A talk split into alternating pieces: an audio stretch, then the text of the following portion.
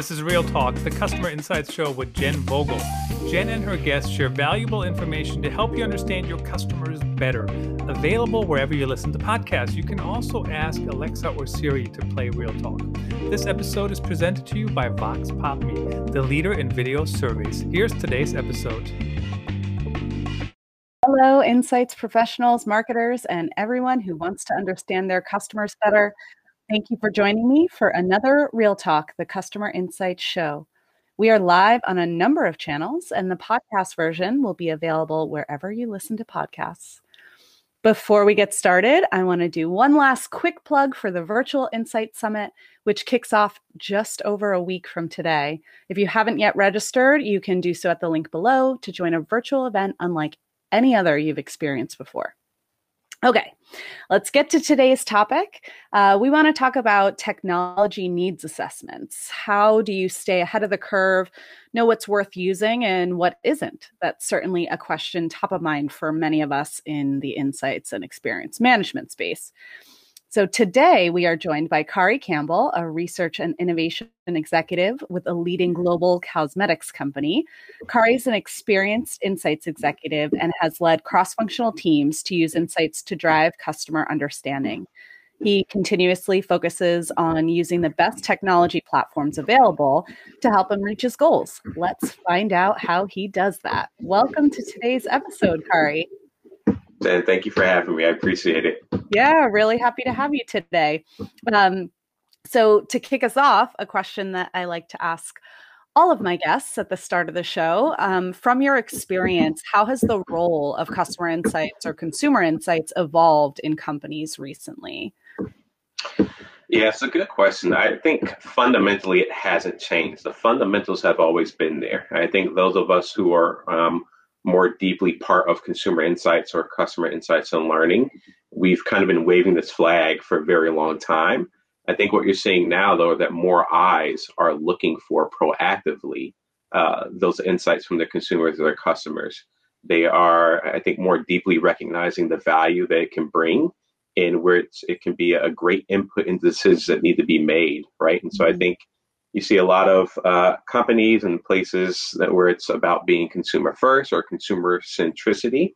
Um, it's really about putting your consumer right at the center of decisions that are being made. Um, but I think the important part is people are also finding that balance of it's uh, consumer first, but not consumer only. And mm. so, incredibly important um, input and consideration. And everything needs to be done with your consumer customer in mind but you have to complement with other factors to, to make the uh, the best decisions moving forward. So I think the fundamentals have always been there. There are just more eyes that are, are recognizing the value. I think. Yeah. What do you attribute that to? Why why are there more eyes today than there were, you know, I don't know, a year ago, two years ago? Yeah, I think um, part of it is so. What we'll talk about today is the technology. It's mm. it's easier to have um, connections with your consumers, but it's also easier for your consumers to have access to things about the different companies or products and services. It's easier for them to share their feedback. Mm-hmm. And so when you've had that kind of uh, that lane of communication open up both ways, there's going to be more interest. Um, I think also what you're finding is that gone are the days where uh, there's only one mode of communication so whether it's advertising through a commercial or you know it might be print ads, it's out a product or service, and people can go to it, and there's not much feedback coming there. Now it's just wide open, right? Mm-hmm. And so as you're putting something new out there in into uh, the marketplace and into the environment, uh, you constantly want to know, okay, how well is this meeting expectations? Uh, are useful? Are we doing the right thing here with our consumers? And so I think the technology in a lot of cases has ramped up uh, the need to have that assessment and that needs to be able to connect with consumers. Um, so I think that's one of the things that's actually led to that, that acceleration there. Yeah, I can totally see that. And even just, um, you know, technology outside of the research space, just like social media and things like that. Like, if I don't have a, a clear method of giving my feedback about something, like, I'll probably just tag the company on Twitter and get my feedback somewhere. right, right. It's it's going to happen, and you know what? It's also um, I, I, think as businesses, especially those that have matured, right? And so you have a lot of companies that are, are very mature, they're, they're very seasoned, and they're, they're in that cycle of their business where it's, we, we're not going to differentiate from product to product in a lot of cases. The difference is actually going to be in our connection to our consumers. And so, in order to deepen that connection, you really need to go deep on on understanding what your consumers are looking for, what their desires are, what they want, what they don't want, um, because now you're getting away from, in some cases, here's a product, and when you get to a place where products are are not having a place where they can be greatly differentiated, that differentiator is going to be your connection with your consumer, your understanding of your consumer. How well can you anticipate what they're going to be looking for next? And so I think that along with it has also accelerated it. You've uh, led and built high performing teams and rebuilt high performing teams. Um, can you tell us a little bit about your philosophy when it comes to teams that perform? Yeah. So the, I think the, the interesting thing and the important thing about high performing teams is that the byproduct of that is going to be amazing work. Mm-hmm. Right. So a lot of times when you have teams or you're leading those teams, uh, you, what you put at the forefront is what you want to accomplish. We want to hit this goal. We want to have this outcome. We want to produce this thing that we can measure at the end of the year or, what, or whatever your, your cycle is. But what I found is that actually, when you focus on creating a high performing team, those things are going to naturally come, right? It's it's it's through having that shared consciousness and understanding of what is our purpose, what are our goals, and in those things that we can measure, they're going to be a byproduct of that. Versus if you really approach everything from, okay, here are the metrics we're going to measure. This is when we're going to measure it. Now we're going to get after it. But you haven't spent time to really identify what's going to make that team a high performing team mm-hmm. and what's going to make that team uh, gel together. Uh, then more times than not, you're not going to reach those goals. You're not going to reach those metrics. And then you're going to find your place of, I'd say, declining morale because not only did you not spend the time to create a high performing team environment, you're also not meeting those metrics and measurements that you started with at the beginning. And you're going to start a pretty, um, pretty vicious cycle that's going to be hard to break out of. That's some of the like intangible stuff. Like, I mean, it's it's a lot easier. I mean, we talk about this all the time. Like, it's easy to have the metrics in place and measure them, but the intangible stuff that ultimately does lead to those improvements in metrics or to that success, that goal that you're setting out as a team. But it's a lot harder to, you know, how do you know, I guess, when you're when you're hitting the mark? Is it it comes out in the metrics, but it's not the driving force? It will come out in the metrics, but it's it's really going to come out in the actions and the behaviors of your team, right? And for me, where it first started to click, um, I joined a disruptive innovation team uh, earlier in my career uh, during my time at General Mills. And one of the things they told us is okay, disruptive innovation, right? It's the buzzword that's going around. But they said, we're going to give you a different business model. And we don't want you to bring us a- another cereal in a box. Other than that, free to kind of create new approaches, new methods, the new ways we assess it. And what happened is the cross-functional team I worked with in, so I was our consumer insights lead. Then you had kind of your, you know, your brand manager, your finance, your R&D, uh, a lot of your other functions. And what we realized is that we had to operate outside of our titles. And so the things that were, let's say, putting together a research plan, yes, I have the background, the expertise, and you say the consumer insights guy is going to own that. And then you say from working on whatever the budget is going to be, understanding your margins when you're going to go to launch, how you're going to scale this up. That's the finance person, right? And that's natural. That's what you expect. But what we found as a team, in order to get things accomplished in that environment where we're creating new, you know, we're working with different guidelines, we had to assume each other's kind of responsibilities in a lot of places. And so our behaviors changed. It was no longer a conversation of, I don't know. We have to wait for our finance person to do that. To, you know, I know they're busy with something else. How about we get together, take our best shot at it, and yet we'll give it a caveat. We have to double check this with this person, but we think this is what's going to be next, or we think this is going to be the answer to your question. And what we realize is we kind of forgot our titles and we forgot what our backgrounds were supposed to be. And we started to operate truly as a team with one shared consciousness. Uh, we were very clear on what our goals were to accomplish as a team from a purpose standpoint. And we knew in order to get there, we needed to operate very differently than we, we had uh, in the past in the more mm-hmm. traditional mm-hmm. teams. And so, yes, the outcomes we were able to see, products and concepts we were able to to uh, develop. Certainly, we can see the products that we launch, and you can measure them in the marketplace. But I think the thing that was truly differentiating for us is we were able to see our behaviors change on a day to day basis. That, to me, was a true hallmark um, that we we're operating differently and that we we're becoming a high performing team. That's really exciting, actually. I love hearing, like, I, I can just imagine the, um, you know, the diverse way of thinking of getting somebody who's not a researcher to design a research plan or someone who's not a marketer to work on something that the brand manager might do. Like i know just from my own experience when some of the best ideas that we get on the Voxpopme marketing team come from outside the team. Somebody will call us up and say, Hey, have you thought about doing something like this? And it's like, well, that's a great idea. You know, people just have different experiences in different roles and can bring, um, different types of thinking. So, so to have like a team that's actually designed around doing that is really cool. Yeah, absolutely. And that's, that's the power of, uh, diversity of thought and experiences, mm-hmm. right? You can really open up yourself to a lot of new possibilities and really challenge yourself to um, things that you can do that you previously did not think you can do. And I think to get there, you have to understand the value of having that high performing team, um, but also there's a mindset that's going to help create that. And that's you'll hear a lot about fixed mindset versus growth mindset. You honestly have to be able to adapt and, and live with having a growth mindset of constantly learning uh, actually constantly admitting I don't know this, so I'm going to learn about it versus saying, you know, I don't know this, so I'm going to stay away and, and wait till the person who does know this is the one to do it, right?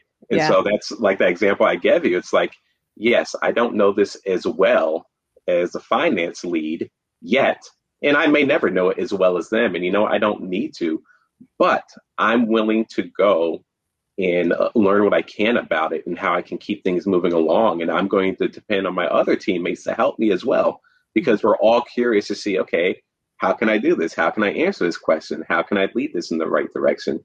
And vice versa. If, if I were tied up with something, um, my brand manager and the R&D lead might say, hey, you know what, we're not the consumer insights expert, but we understand what we're trying to accomplish as a team.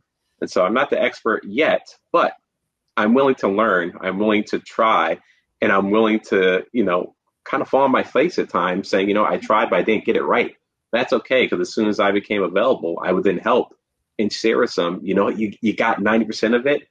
This is the other thing I might have done, and then they're like, okay, so when I counter this next week, I'm, I'm not going to need to follow up with you as much before. So yeah. there's there's a part where that mindset has to come then you create that kind of shared consciousness as a team. And then like i said you'll, you'll see behaviors change and then uh, the metrics and the measurements they'll be a byproduct of that. Yeah. That level of collaboration is so powerful. And so how does um how fit in to building those high performing teams? Yeah technology is is absolutely an enabler um, and sometimes an illuminator right? And so mm-hmm. I'll say an enabler because sometimes it's as simple as being able to connect um, with your teammate or um, observe what your consumers are doing. And technology is unlocking new doors to do that on a, on a daily basis, right? With uh, the advent of things taking place in social media, um, different ways for people to uh, engage, to shop, to talk, to provide feedback. Um, technology is a, a, great connector in that way. And so it's it absolutely creates those connections with consumers and customers. It uh, absolutely creates opportunities for you to uh, collaborate with your team like never before. Right? Mm-hmm. I think what we're seeing now, especially from from uh, COVID, and teams are working globally in a more seamless way than ever before. Right? Before, where you'd say, and not to say it's still not ideal, you know, it's it's there's things that you can't replicate from being in person but we're no longer looking as a barrier. We're saying, okay, there are some great technologies that can help us collaborate as a team as if we are in the room. There's great ways to share this information in a, in a near seamless process in a way to help uh, carry on the business the way we need to. And so technology absolutely enables that. And I also say it illuminates because there are things that we can do in the pre uh, because sometimes illumination has to come from speaking with more people than you can physically do in person in a shorter period of time. Um, physically speaking to people in, let's say, five different cities or five different countries, you just physically couldn't do it in, let's say, a, a one week period. Or you could, but you never slept. And then you have to question the value of what you learned because you don't know what's coming or what's going. But it, it's it uh, helps illuminate because it gives you access to more quicker. And so it's just on our end where we have to be more choiceful and a lot smarter on um, not overindulging because it's available and we can. You still have to practice discipline of what's the right thing to look at, assess, listen to, understand. Yeah, that that piece of it is probably really challenging because there is no shortage of data, right? Like you can access it at you know at our fingertips at all times and there are so many different ways that we can connect with people now. I I I can imagine like being very disciplined and not just capturing everything all the time is is a big challenge. Yeah, absolutely. I mean, I, read a piece just this morning from uh, someone I consider a mentor of mine's, uh, Video Them Ready. He's at Mars currently, but uh, I met him first when I joined General Mills. And he wrote a piece today and he said, There's so much information out there and data come our ways. And you have to be very disciplined up front to say, What exactly do I want to learn and do? And then kind of reverse engineer your way into, okay, therefore, what data points am I going to pay attention to? Uh, what resources am I going to deploy? Because when you start at the forefront of saying, okay, I can get all this data, and especially when you may have the resources, you know, the money to do that, it becomes much more complicated on the back end because then you're cutting through so much noise and identifying what's going to move the needle, what's not going to move the needle, what's effective, what's not effective um, that you can really become, you can really get lost in and and not find a clear picture and a clear path forward. And that goes against what I said before, is where technology can really illuminate. Um, you can also turn the lights out on yourself by just having uh, too much information, too much data coming at you. Yeah, totally. I love that. You could just turn the lights out. yeah, you can. On a previous episode, we were talking to Brenna Ivy, and um, uh, from Wayfair, and she described it as you know you can you can be like casting a wide net fishing. You know, if you don't have if you don't know what question you're trying to answer, and if you just pinpoint what question you're trying to answer first, it's like spearfishing as opposed to casting that wide net because there is so much noise to cut through. And there's probably some value in that, right? There's nuggets in there, but you've got to have like kind of a clear um, a clear guide, knowing what you're trying to solve for.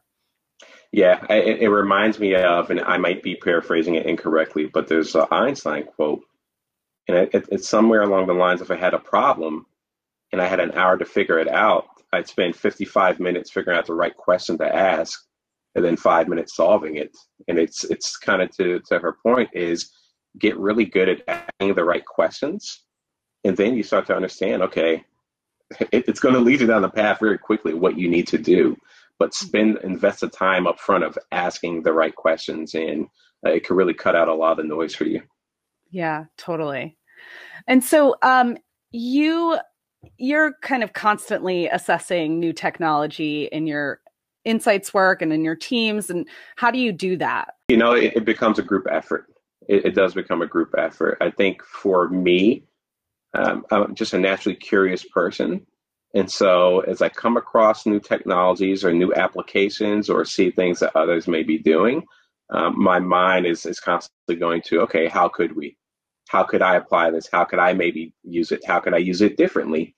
Um, what is maybe the value here versus things we're currently doing? And so it's just as I'm taking in new information, reading on new things, talking with people, that just kind of clicks for me naturally. It's like, okay, how can we apply this?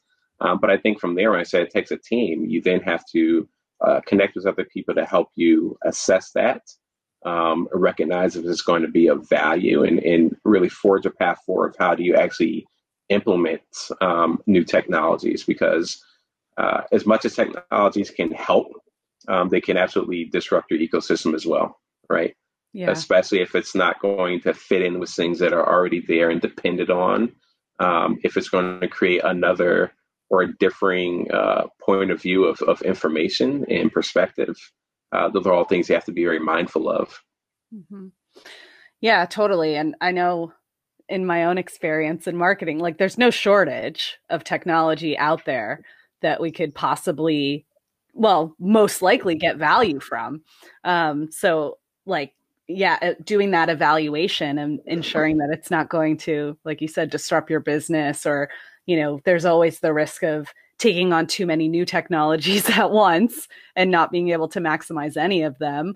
Like, I, I guess, like, what process do you follow? How do you kind of evaluate and determine that something is worth a, a deeper assessment? Yeah. Um, it, it's kind of a, a, pilot process. It really is. Once I identify something or I want to learn more, I then start looking for people that are smarter than me, right? It's, hey, you know, I know this person might have experience with something in this space, or they might know more than I know about this, or they may have done something similar.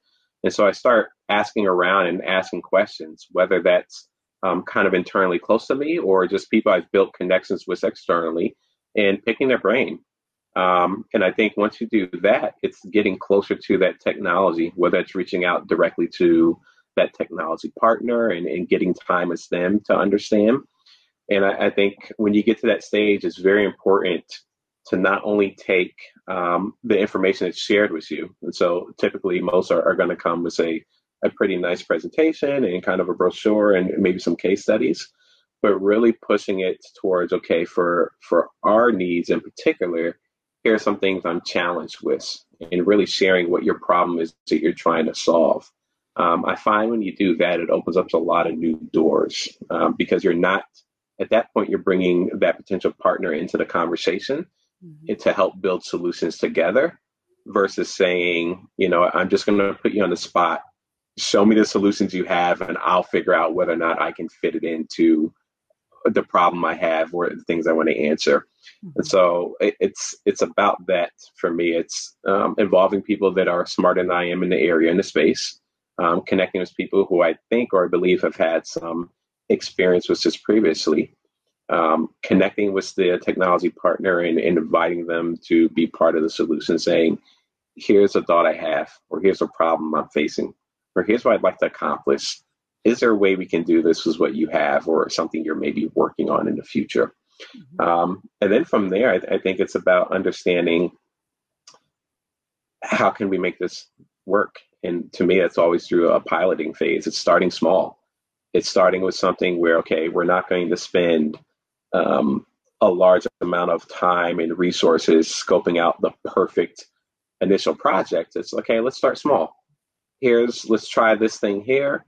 Um, what happens if we scale this down? Is it a light versus getting very clear on a few things. Get clear on what you want to learn from it. Get very clear on how you're going to measure what that success is going to look like. And I think most of being active, because uh, I think that's the other thing that can um, r- really stop progress is just spending in an inordinate amount of time trying to perfect what the pilot is going to look like. And I think that's very counterproductive to what a what a pilot can actually do for you. It can help you do a very quick assessment it can help you uh, try things out and figure out quickly what's wrong, what's right, and what you want to do next time. Um, and it allows you to start building that communication with that that partner, that technology partner. Others in the space talk about the difference between the language of using the word pilot versus using the word experiment, because there is something about the word pilot that people want to perfect it like there's mm. an expectation that a pilot is is going to work right? Whereas there's an expectation that an experiment may fail and that that's okay. And you have some freedom there to try some different things and and get creative and um, and be collaborative with your partner. I love that you talked about you know sharing you to solve with whatever technology partner you're working with because chances are they've got other clients that have the same type of problem and they might be solving it in a way that you hadn't thought of or whatever. And so i think that really helps the technology providers too. I can speak for from our own experience like understanding what what your big challenge is um, can help us get creative instead of saying here's the technology you can do a bunch of cool stuff with it you know um, and actually like help you to get to that solution. Yeah absolutely. And i love that perspective the, the experimentation absolutely. I think sometimes um, to your point there can be a, a very um, valuable difference between pilot and experimentation, especially depending on the, the culture you're, you're working within. Mm-hmm. But that's absolutely the, the path to experimenting. Let's try it out. Let's prove it right or wrong. And then how do we pivot from that one? You know, how do we roll into the next experiment? Mm-hmm. Um, just because it didn't it didn't go right or the way you would have liked it to go the first time doesn't mean you should pull away. It's like, okay, well, what did we learn from that? All right, well, maybe we were just talking about it the wrong way but this opened our eyes to what the new path might be or the, the adjustment we need to make. And so absolutely love the, the perspective of the, the experimentation. It does create um, the space and the safety to uh, quote unquote fail and even take that word out of it. It's, it, it gives you a bigger opportunity to learn, right? Fail or pass, it's, it's learned and you learn something differently and you learn what you're going to do next. I love that. Yeah. That failing in that context is synonymous with learning which is which is really cool and so i guess during when you're piloting or experimenting or uh, kind of doing a proof of concept how do you ensure that uh, that information is getting used or that that piece of technology is getting used by your team during that kind of crucial time yeah that's that's a, a challenging one and i mm-hmm. think that's where uh, a lot of the work needs to be invested up front, right? It's it's laying a lot of groundwork because um, what can happen is when you're doing your experiments and you have that information coming in, if you have not already identified the conversations you're going to have and the the different ways that you can maybe implement it into the work that's currently taking place, it can quickly come in and be placed to the side uh, because what happens within, our, within business in general, there are cycles of when things ramp up, um, when the environment has drastically changed, and you're in a pressure environment. And when pressure uh, builds, a lot of us default back to our typical way of working, yeah. which means if I'm going to default, I'm going to the things that I know, the things I'm already comfortable with, the thing that I already know how to look at and um, and make a recommendation from, right? When you're under pressure, a lot of people are going to be willing to take the time to learn a new piece of information coming in or a new perspective or figuring out a new way of how to apply that information moving forward. And so that's where you need to invest the time up front, um, just as much as you work with your your uh, partner on identifying solutions together. Work with your team and say, "Hey, team, how do we think we can apply this?" And when this comes in, what are we going to apply it to? And that's where I say involving people that are smarter than me, um, getting a perspective, getting other people to be involved. Who's going to be point for this, maybe this data stream? So let's say whatever experiment you're running, you're going to have maybe three pieces of information, three distinct pieces of information coming from it. Just an example. Maybe appoint a lead to each one, and they can be the shepherd of making sure it lands, that it's used, and that they can give you feedback on it as well. Um, if you don't do that investment up front, I think just your very question, um, by virtue of it, it can a lot of it can get lost and not leveraged, and it, it can really lose its value. Yeah, I totally agree with that. It's it's always going to be you know when when people are under immense amounts of time pressure or stress or you just have a lot on your to-do list the last thing on the list is learning something new. Right. It's got to be like really prioritized. So i love that like very kind of practical tip of kind of ironing that out ahead of time. This is when we're going to talk about what we're going to talk about you know to make sure that it's part of the the the day to day yeah and I, I think another thing with that is ironing it out, but still allowing flexibility. Mm. Because the more you learn about it, you might say, hey, when I first scoped this out, I thought this was going to be the best way to do it. But now that I've had more conversations or I've had more information come in, um, give yourself the, the leeway to be able to flex and change that plan. And so still invest up front, but also don't um, don't be beholden to it being strictly it has to be this or else, um, because then at that point you've you've become very obsessed with that solution. You've said, okay, this is the way it's going to look, this is the way it has to come in, and this is the way we're going to assess it. And you've you've already started to cut off the possibilities, which is against experimenting, right? You want to understand the possibilities. You want to have guidance and you want to have a path but you don't want to cut yourself off those possibilities. And so I think that's important as well. Invest the time up front, develop clarity, but give yourself the freedom to make adjustments as you need to. This feels like a general life lesson. Like, make a plan and then be flexible because life happens, right? Le- lessons hard learned. All, everything I'm saying, I've I've had to go through it firsthand. totally. Turns out this is not limited to technology assessment. This is just life lessons with Kari Campbell. I love it. um, so, uh, how has uh, technology helped you and your teams get um, better consumer understanding? Yeah.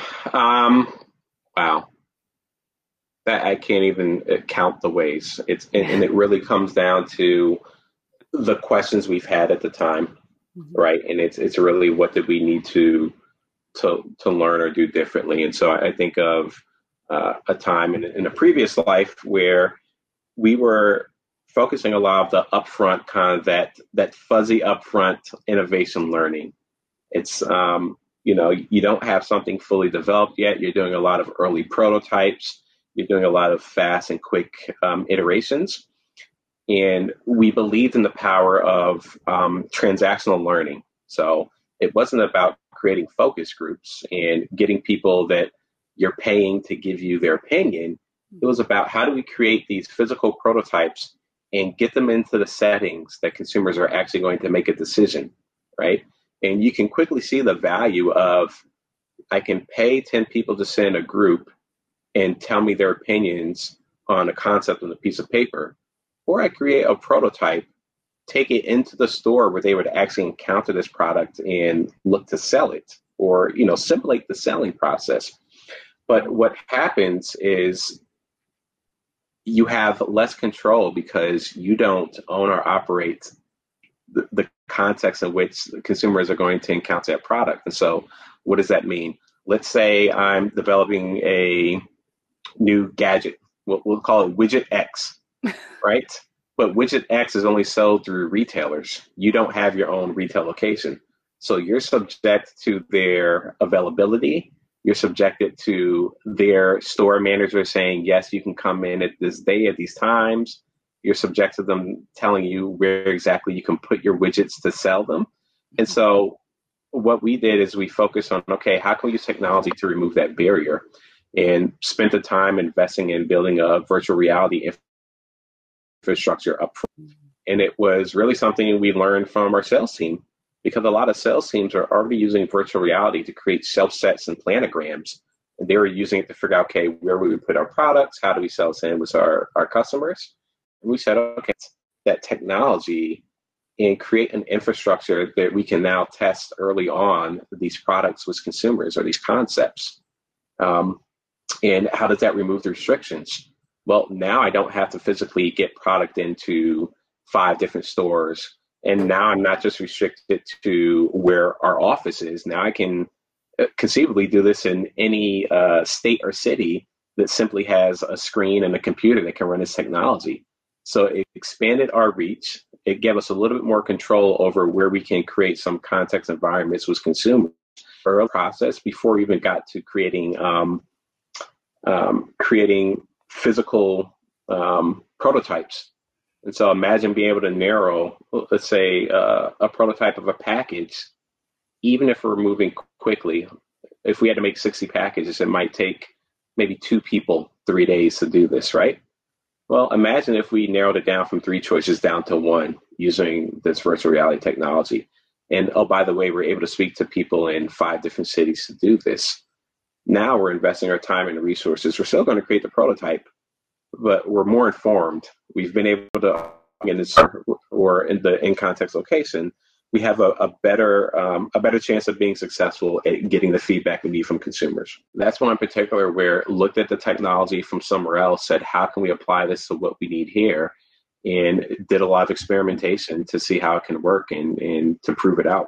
VR has been a hot topic recently, and I've I heard a conversation uh, just like a week ago where someone was talking about, you know, the desire to find a use case for VR, or they had they had a use case, but they felt like it was, you know, described it as being like five or ten years in the future, and that's like a very tangible use case for VR that has already been implemented. That's like, I don't know, maybe we're not five or ten years away from from applications of that tech. Yeah, I, I don't think we are. I, I think we're a lot closer to that.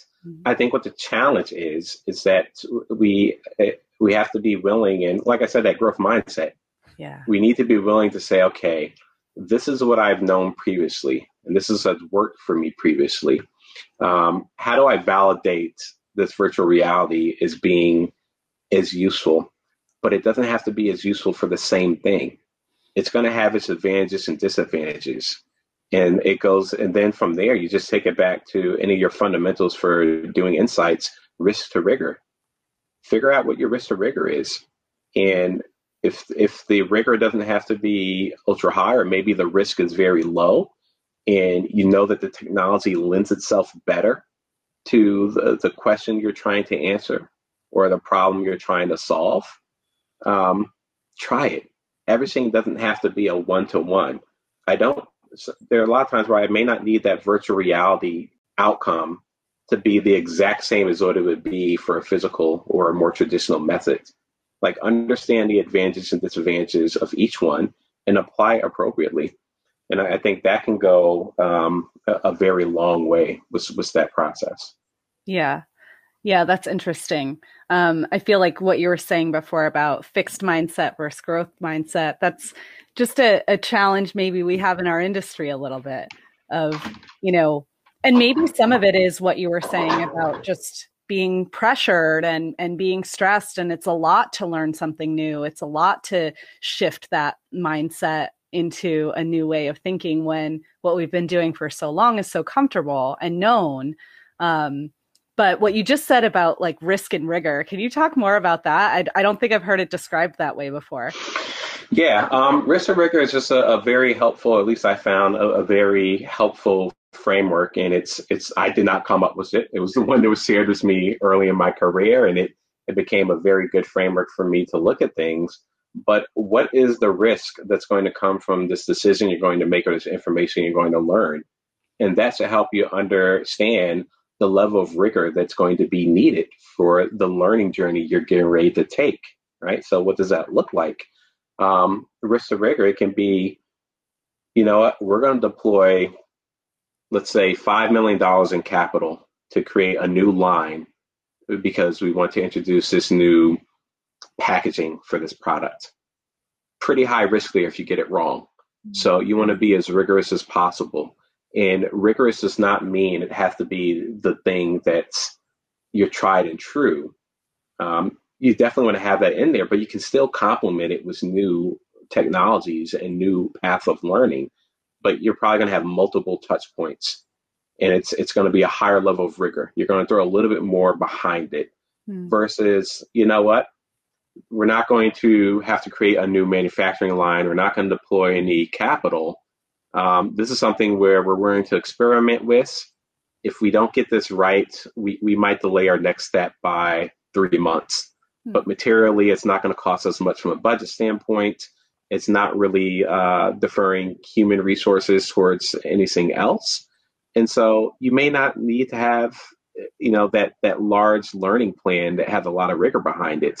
You can really go strongly into that experimentation mode and say, yep, you know, we got this wrong. What are we going to move to next? What's going to be the pivot next? Right. Mm-hmm. And so I think a lot of people might frame it up in terms of quality versus quant, which you can make that leap, but I don't think that's necessarily the, the right way to think about it. But it really is just saying, okay, what's the risk if we don't get the learning right on this? Mm-hmm. And if it's going to be extremely high risk, which in, in a lot of environments, it's looking at um, financial, or it can be in some cases it could be safety to your consumer, right? Anytime you're talking about safety for consumer, that's high risk. So you need to be as rigorous as possible with that. Um, but those are it's, it's a good framework to help you think about okay, what's the next step I'm going to take, and to what level of um, of rigor do we need to employ with this? Mm-hmm. Yeah, really interesting.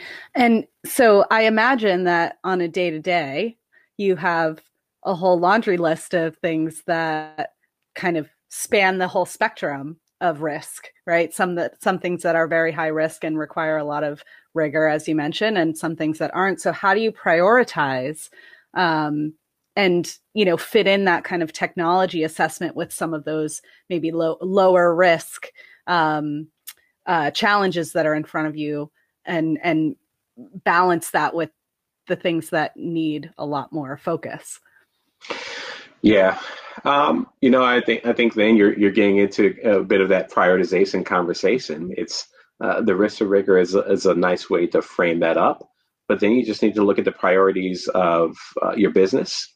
You need to look at the priorities of your team and realistically what can my team handle and take on right now? Mm-hmm. um, i think you need to look at what's going to move uh, the needle. And and for me that's a a principle i first learned um, my first semester in business school and I, I remember somebody describing it to us as that first semester is really meant to break you mm and build you, then you're going to get built back up. And what what it's going to teach you is that a lot of people that um, were maybe find themselves in that situation and environment, they were used to being able to do everything very good all the time.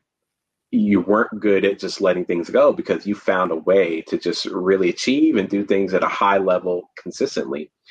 And the principle was as you continue to move on your career and move up, you have to get comfortable at learning to let some things go.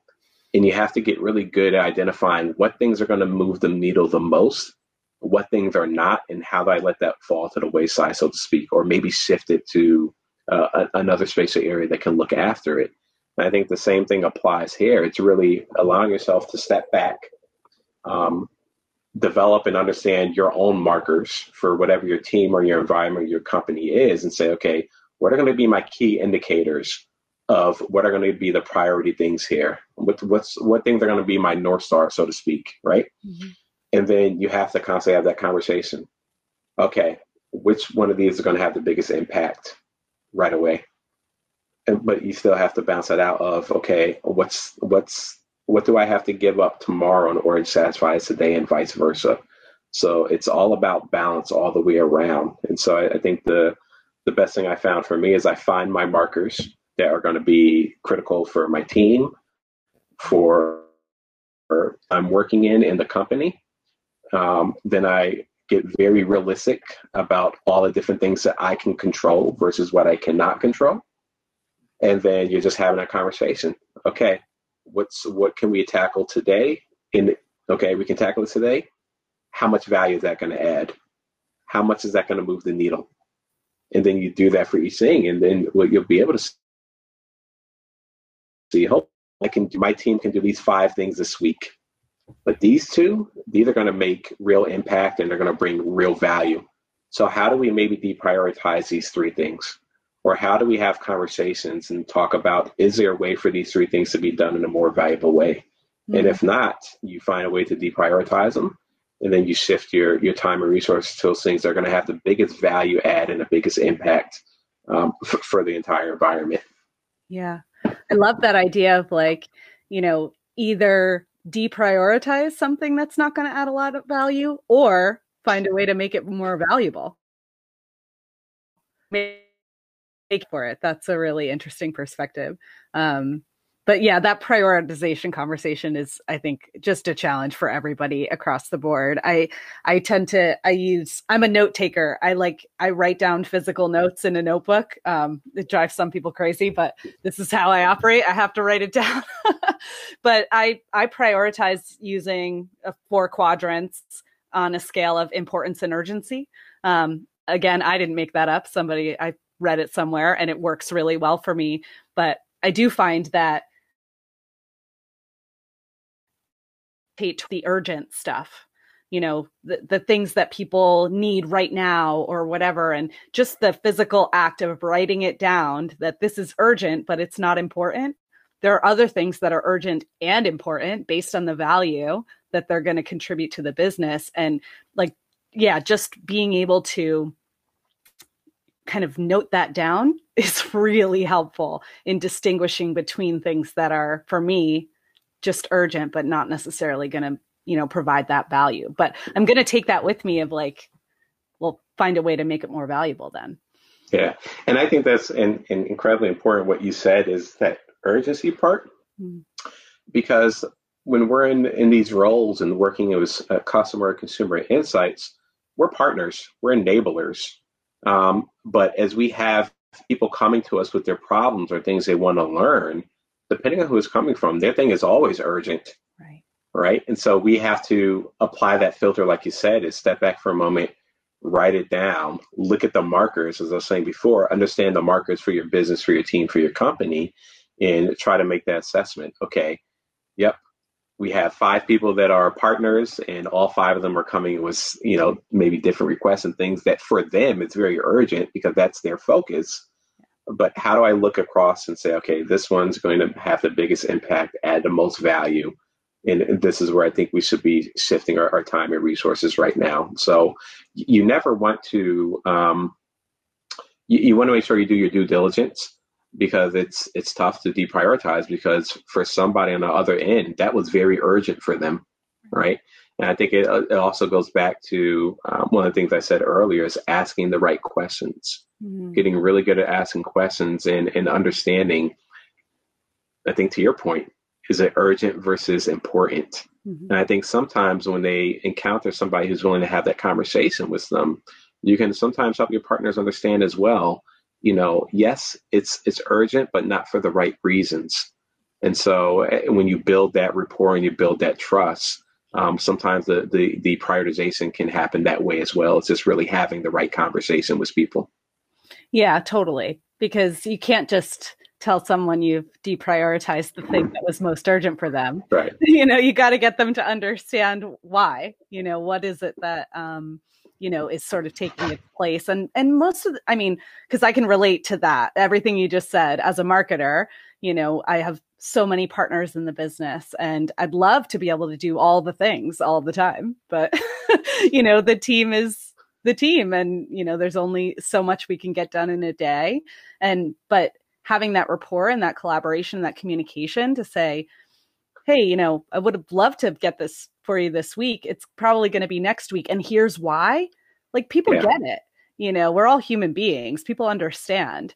Um, but like you said, asking the right questions and having the right information and communicating that back is so crucial. Yeah. Or it can be, you know, it can be that conversation of how could we?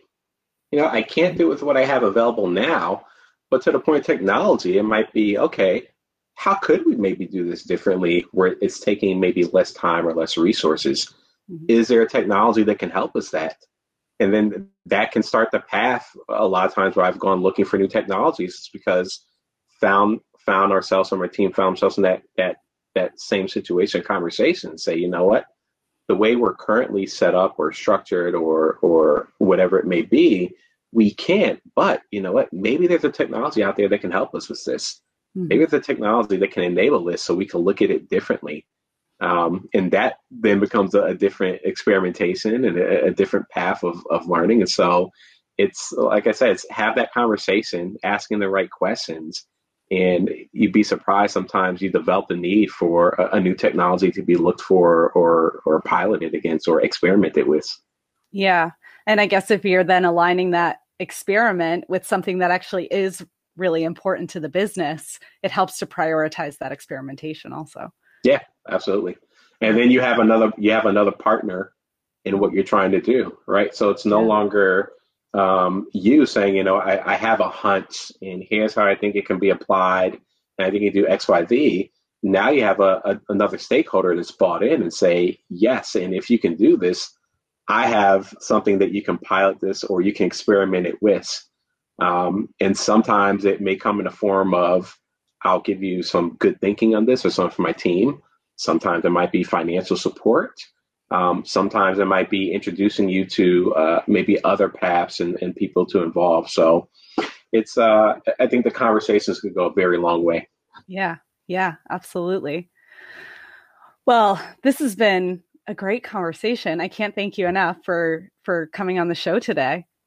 Oh, thank you. I I uh, love talking about any and everything around consumer insights and experimenting and, and things of that nature. So this was a, a nice uh, nice little getaway for me. well, I really appreciate it. This has been a lot of fun. Um, thank you, everyone, for listening. Please rate and review us on your favorite network. And don't forget to share the show with your friends. In the next episode, I will be joined by Elizabeth Trowinski from the newly rebranded Reckitt.